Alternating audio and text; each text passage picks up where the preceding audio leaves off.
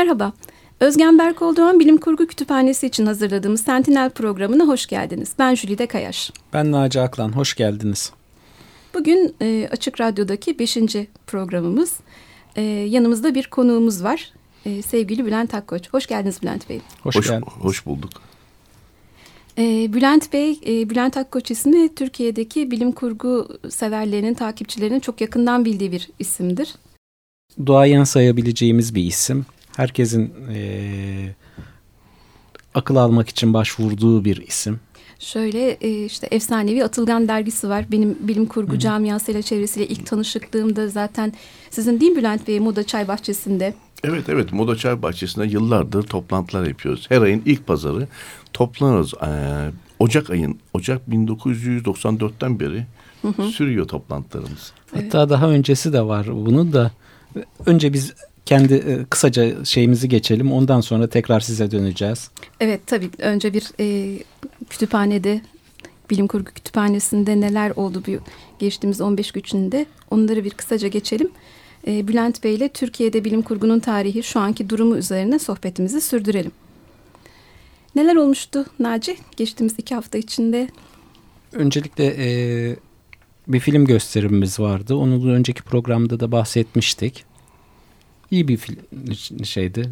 Ee, Strange Days'i diyorsun. Strange Days'i diyorum. Evet. Gayet güzel bir filmdi. O kadar diyelim çünkü zamanımız az Bülent Bey'in yanında. Tamam. E, 4 Ocak'ta Bülent Şık'ı konuk ettik. E, gıda mühendisi Bülent Şık. Bizi gıda ve teknoloji üzerine kurgusal bir seyahati çıkardı. Hani neredeyse söyleşinin sonunda hiçbir şey yememeliyiz noktasına geldik ama o kadar umutsuz değildi. Bülent Bey hani herkesin kendince yapabileceği bir şeyler olduğunu söyleyerek bize biraz yine umut verdi. Çok e, verimli bir söyleşiydi. Ee, onun peşinde hemen yedisinde Miss Hokusai diye bir anime seyrettik. Bu biyografik bir çalışmaydı. Onun için çok ilginç bir Japon animesiydi ünlü Japon e, sanatçısı Hokusai'nin aslında kızıyla olan ilişkisi, kızının onun sanatına olan etkisini anlatan çok etkileyici, bolca ödül almış bir film. Hani anime meraklılarının e, kulağında olsun, aklının bir kenarında olsun izlemek isteyenler olursa Miss Hokusai diyelim.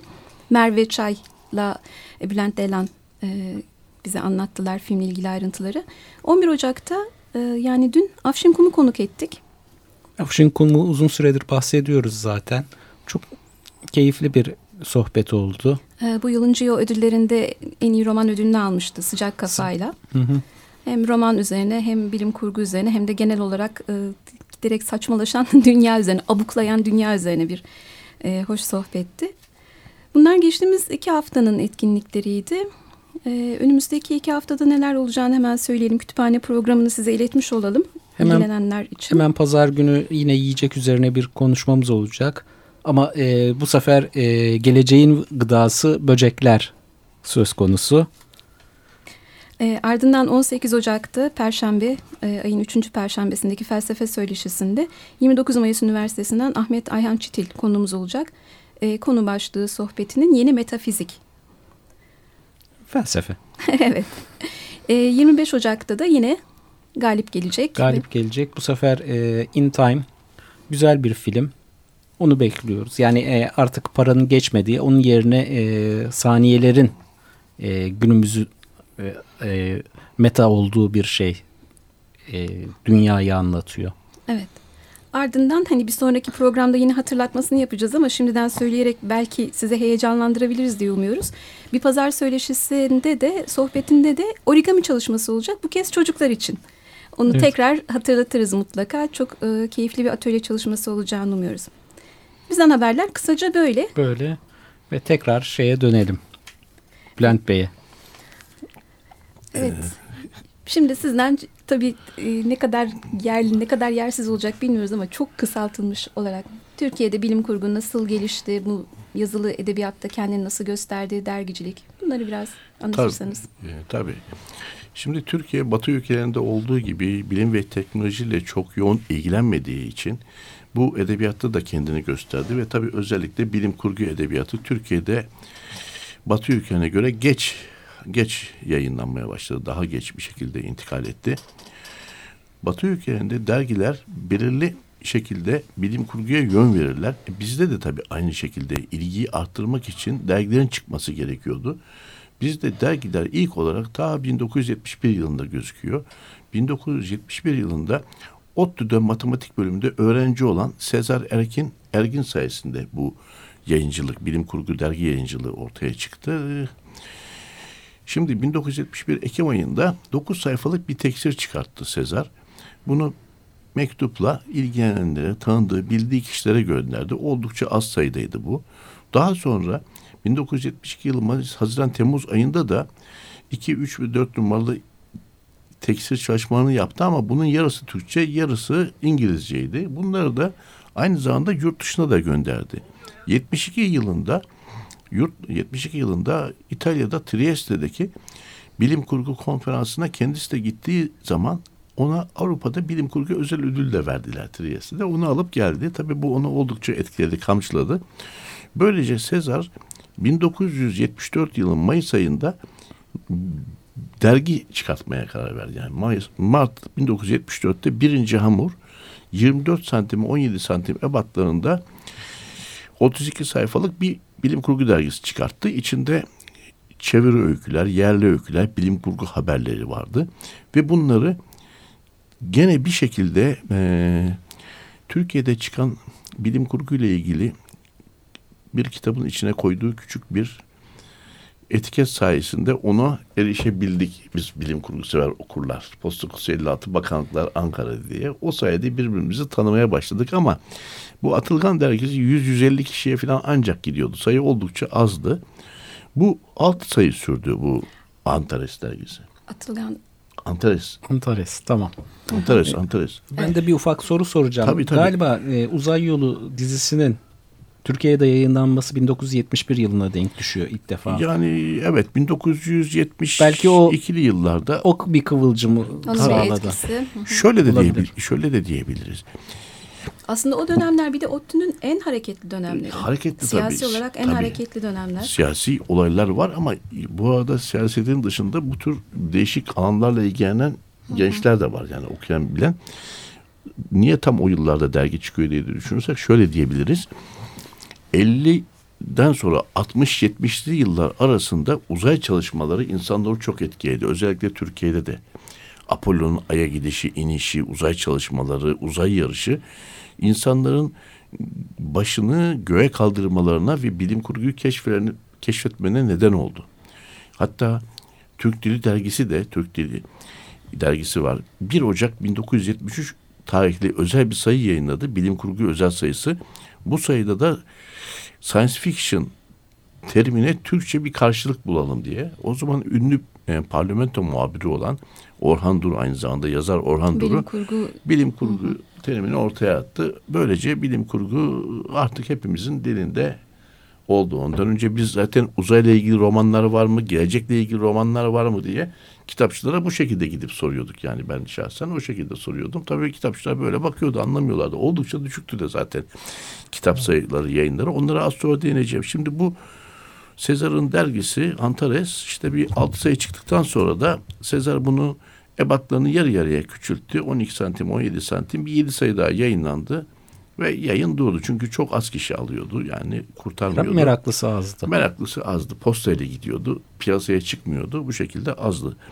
Daha sonra Sezar 1978'de Nisan 2 1980 arasında birer sayfalık teksir haline Antares Haberler Bülteni diye bir şekle gönderdi ve postayla gene adreslerimize gelen bir hale getirdi. Ama tabii Sezar ODTÜ'de ve Ankara'da olması Ankara dezavantaj. İstanbul büyük avantaj. Şimdi şöyle. Sezar'ın yanına İngilizce eğitim için giden Selma Mine var. Selma Mine Sezar'la tanışıyor. Ondan adresleri temin ediyor ve bilim kurguyu görüyor, öğreniyor. İstanbul'a geliyor. İstanbul'da da Bahariye Kuzukesten sokakta TÜBİTAK'ın desteklediği bilimle ilgili, bilim kulüpleriyle ilgili bir yer vardı. Orada Gürses Öner, Günay Taylan gibi isimlerle karşılaşıyor Selma Mine ve X bilinmeyen bilim kurgu dergisini yayınlamaya karar veriyor. X bilinmeyen dergisi, bilim kurgu dergisi de o zamanlar 26 sayfalık teksir olarak yayınlanmaya başladı. 1976 Nisan ayından itibaren. Onun ebatları biraz daha büyüktü. 33 santim ve 23 santim teksir. 9 sayı böyle yayınlandıktan sonra Selma Hanım, Selma Mine onu normal matbaada basılan kuşa kapaklı bir dergi haline getirmeye karar verdi ve özel bir sayı yaptı. Bu dokuz sayılık tekstil çalışmalarından bir tane özel sayı hazırladı.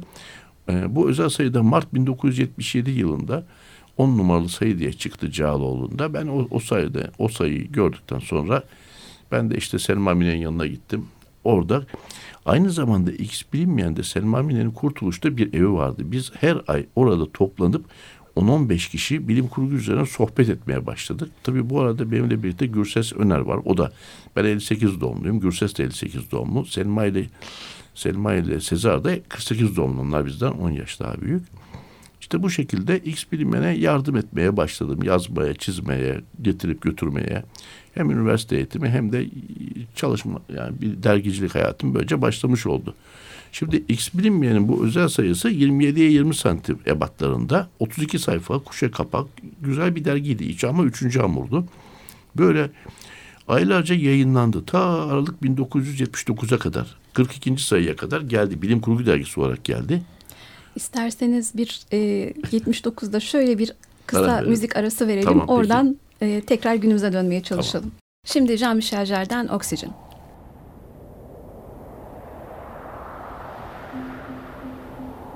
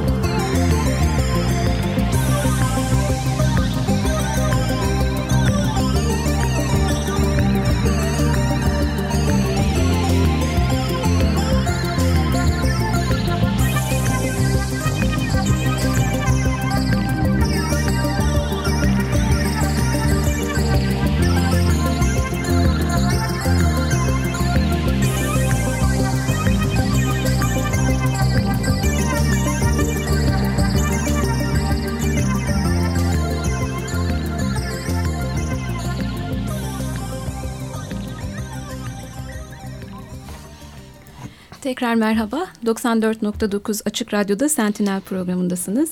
Ee, konuğumuz Bülent Akkoç'la Türkiye'de bilim kurgunun tarihi üzerine sohbetimize devam ediyoruz. En son 79'da kalmıştık. Evet.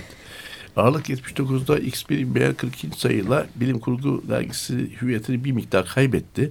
Ocak ayından itibaren Evren adını aldı. X bilinmeyen Evren adıyla bilim ve aktüeliteye daha çok yer veren bir dergi haline gelerek bir 24 sayı daha yayınlandı.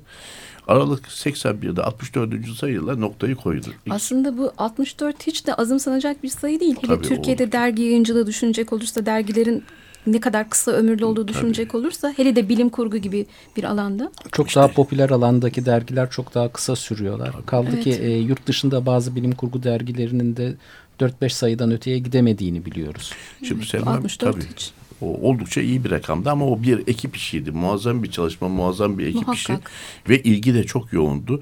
X bilinmeyen piyasaya dağılımı vardı. Dağıtılabiliyordu ve dağıtılabiliyordu. Bu sayede 600, 700, 800 hatta 1000 satışa erişebildiğimizi biliyorum. Aynı zamanda Selma Mine kütüphaneleri de bunu satmayı başarmıştı. Yurt dışında Texas Üniversitesi falan da hep göndermiştik hatırlıyorum yani bu şekilde. Ondan sonra bilim kurgu ile ilgili başka ne, ne görebiliyoruz? Ankara'da bir uçan daireyi seven bir arkadaş vardı. Tuncay Başaran. O 8 sayfalık tekstil çalışması yaptı. Ufak böyle 8 sayılık aynı zamanda. 78 yılında Orion adı- adında böyle ama onda genellikle bilim kurgu ile ilgili film havalisleri vardı. Şimdi ben Selma Mine ile bir şekilde bu 42. sayıdan sonra yollarımız ayrıldı. Ondan sonra ben bilim kurguya kendi başıma başka bir şekilde devam ettim. 1980 tarihinde Göktaşı diye bir 16 sayfalık ufak bir fanzin çıkarttım te- tekstil usulü ve bunu postayla 450 kişiye gönderdim. 3 sayı gönderdim. Ondan sonra zaten okul bitiyordu. Yurt dışına staja gitti falan. Devam ettirmem pek mümkün olmadı. Ondan sonra da Bilim Kurgu Dergisi Türkiye'de pek fazla bir şey yok. 83. Peki şeye Tabii. geldi şimdi aklıma siz fanzin deyince hep dergilerden söz ettik ama acaba bunların dışında hani çok kısa soluklu kendince başka üniversitelerde ufak fanzinler çıkaranlar da olmuştur belki. Çok yıllar sonra. O yıllarda hiç olmadı. Ben Evet. hepsini iyi biliyorum. Yani yok. Ben hepsini tek tek biliyorum yani. Zaten o zamanlar ilk fanzin Göktaşı'dır. Türkiye'de fanzin tarihi yapanlar bile bunu görmediği için, bilmediği için yazmıyorlar. Ama bu fanzin ilk Türkiye'de. Fanzinin ne olduğunu bilen yoktu. Öyle yani ben Almanya'ya gittim işte orada staj yaptım. Doktor Franz Rottenstein'le tanıştım Viyana'da falan değişik. Orada Alman Bilim Kurgu Fan Kulübü'nün üyesi oldum. 20 sene onların üyesiydim. Öyle bir sürü maceram oldu. 83 yılında bizim Zühtü Bey vardı arkadaşımız gazeteci yazar. Zühtü Bey'e fotokopi olarak bir sayılık bir şey yayınladı Galaxy diye Ocak ayında. Kanatçı. Ka- Zühtü Bayar, Zühtü Bayar. Ne dediniz şeyin derginin adını? Galaxy. Galaxy. Galaxy. Küçük boy yani küçük boy. bir Yani o da işte bir A4'ün yarısı kadar ufak tek bir sayı. Yapayım dedi. O da yaptı öyle duruyordu. Tabii satmadı 3-5 kişiye verdi. O kadar başka bir şey değil. Ondan sonra 1988'e kadar bir şey görülmüyor. Çünkü ben de zaten askere gittim, geldim. Ondan sonra Çerkezköy'de çalıştım. Uzun bir süre yoktum. 88'de İstanbul'a döndüm. Siemens'e işe girdim. Ondan sonra gazetede bir ilan gördüm. Bilim kurgu ile ilgilenen aranıyor. Hemen koştum. Gerçekten böyle bilim Öyle. kurguyla ilgilenen Ya, aranıyor evet, bir ilan. küçük bir ilan var ve ben Değil mi? Çok ilan- hoş bir ilan. gördüm hemen gittim. Abi baktım eski ressamlardan Ekrem Kasım dergi çıkartmak istiyor. Hay hay dedim. Peki dedim. 1988 Ocak ayından itibaren üst sayı yayınlanan Çağdaş Sanat Bilim Kurgu dergisini yaptık. Ama tabii dağıtım dağıtım çok zordu dağıtım olmayınca o da satmadı kaldı. Fakat bu sırada genç bilim kurguyu seven arkadaşlar var. Onlar sayesinde hadi bir daha bir şey yapalım dedik. Ama arkadaşlar tabii uğraşmadılar vazgeçtiler ama ben inatçı bir adamım. Biz 5-6 ay sonra yani Ocak 89'dan itibaren 12 sayı yayınlanacak fotokopi bir dergi çıkarttım öncü. Önce ama 1 ve 2 numaralı sayıyı matbaada bastırdım. Ufak boydu bu. Bunları da bin kişiye gönderdim postayla. O kadar kişinin adresi vardı. Ama tabii 100 kişiye abone oluyor. Ya olmuyor yani. Rakam gittikçe düşüyor. Sonra devam ettim. Çalışmalar gene devam etti. Yani bilim kurgu ile ilgili 94'ten beri biz Moda Çay Bahçesi'nde toplantılar yapıyoruz, sohbetler yapıyoruz falan. Bu arkadaşların da ilgisi artınca hadi dedim bir dergi daha yayınlayalım. Ocak şey, Ocak 96'da 32 sayfalık Atılgan Bilim Kurgu dergisini çıkarttık. İşte Atılgan'da ta, tabii Hı hı. 14 sayı 14 sayı gitti yani. 14 sayı gitti. 48 sayfa sonra 64 sayfa falan oldu. Bayağı uzun bir süre Siyah sürdü. beyaz başlayıp kapağı ondan sonra Tabii. kuşaya giderek Sonra renkli renklenen. oldu tabii. Ondan sonra yayıncılık. Üç tane de kitap çıkarttık. Hı hı, Bir tanesi Gurur Hanım'ın bir kitabı. Ondan sonra ikincisi bilim kurgu ile ilgili öyküler. Üçüncüsü Hugo Gensbach'tan Ralph Ralph. 124 C 41 artı. O da onlar. O Daha çevrildi sonra, mi Türkçe'ye? Tabii tabii. Tabii tabii, çevrildi. Ben yayınladım onu. Tabii. Tabii tabii, var. Çok önemli bir kitap diye. 1911'de yurt dışında yayınlandığı için. Ondan sonra Gene bizim aramızda çizer bir arkadaşımız vardı. Metin Demirhan. O da bir dergi çıkartmak istedi. İşte Nilgün Birgül var. Onu da eskiden tanıyorum. Onlar 97 yılında da Nostromo diye bir dergi yayınladılar. O, o dergide dört sayı falan sürdü. Yani iki sene içinde Zaten dört sayı. Sa- sadece 3 sayı ge- yaygın dağıtım gördü. Dördüncüyü bula- Görmedim, pek çok evet. yerde bulamıyor. Bende tek sayı var. Evet, Ee, çok. Lea'nın Prenses, Lea'nın kapakta olduğu. Ondan sonra da zaten bir albüm ortaya çıktı. Rafet Aslan diye bir arkadaş fotokopi fanzin olarak 12 sayı sürdürdü böyle fotokopi fanzin 2001-2002'li yıllarda. Sonra gene 2002'li yıllarda Boğaziçi Üniversitesi öğrenciler var. Öğrenciler 5-6 arkadaş. Bunlardan bir tanesi Murat Güney. Bunlar da 10 sayılık bir çalışma yaptılar ama 1 ile ikisi fanzin, geri kalanları normal matbaa baskısı bir dergi. Bunun adı da Davetsiz Misafir. Davetsiz Misafir diye bir dergi bu şekilde çıktı. Daha sonra gene bilim kurguyu seven bir dergi çıkartmak isteyen bir hevesli arkadaş vardı İsmail İsmail. O da bir fotokopi dergi çıkarttı Yeni Dünyalarda diye 2005-2006 arasında 12 sayı ama bu başka dergilerden toplama yani yani bir şekilde yani e, daha önceki çıkan şeylerden. Ondan sonra Hakan Alpin var çizgi romanı seven bir arkadaş. Didim'de yaşıyor. O da Didim gazetesine ek ve ilave olaraktan Temmuz Onlar da bir ara Darkwood Evet. sakinlerini Darkwood çıkarmışlardı zaten. çıkartmışlardı. Hı. Darkwood çıkartan işte o da bilim kurgu ile ilgili hanımıyla birlikte hanımı Özlem, Özlem Kurdoğlu ile birlikte dört sayı seyir defteri diye ufak boy bir tane bilim kurgu ile ilgili bir dergi çıkarttılar. Dört sayı Didim'de Didim gazetesinin ilavesi olarak verildi. İ- 2007'de yani Temmuz'da Kasım ayında. Türkiye'deki dergiler bunlar. Evet aslında baktığımızda e, çok da verimsiz sayılamayacak kadar çok dergi çeşitliliğinden söz ettik. Bayağı bir dergi isminden söz Evet, ettiniz. çok- 64 sayı çıkan var, 12 sayı çıkan var. Hani 3 sayı bulunabilen olsa da. Yani Ama hepsinde ortak özellik müthiş bir emek ve kararlılığın olması. Evet. Çünkü bir şekilde bilim kurgu kararlılıkla giden bir Tabii sevgi ve Var. emek başka türlü imkansız. Mesela ben öncüyü çıkartırken tek başına evde çıkartıyorum. TRT geldi. TRT 2 geldi. Televizyona çektiler. Nasıl çıkartıyorsun diye. Ondan sonra televizyonda yayınladılar ama iki dakika üç dakika gözüktü. TRT televizyonu o şekilde yani o masa üstünde nasıl yaptığımı gördüm. ya da hani şu kısa programda bile anlattıklarınızda mesela kelimeler anahtar kelime fotokopi diyorsunuz, Fotokopi, fanzin tabii. diyorsunuz, işte tekstir diyorsunuz. Bunların hepsi emek demek. Yani bu insanlar hakikaten bilim kurguya gönül vermiş, bunu yaymak isteyen insanlar. ciddi alın, alın teri döken insanlar. Yani e, peki son bir şey kısacık kitaplar nasıl? Kitaplar şöyle söyleyeyim. Bugüne kadar aşağı yukarı yayınlanan kitap sayısı 1340'ı buluyor. Dün akşam e, listeye baktım. Listeyi çocukluğumdan beri hazırladığım bir liste vardır. Böyle bir taradım o listeyi. O da daha önce bir yerlerde yayınlanmıştı birkaç yerde. Kitap bibliografyası. Vallahi yani şu son 70 60'lı yıllara kadar 40 kitap, 70'li yıllara kadar 60 kitap, 80'li yıllara kadar 190 kitap yayınlandı.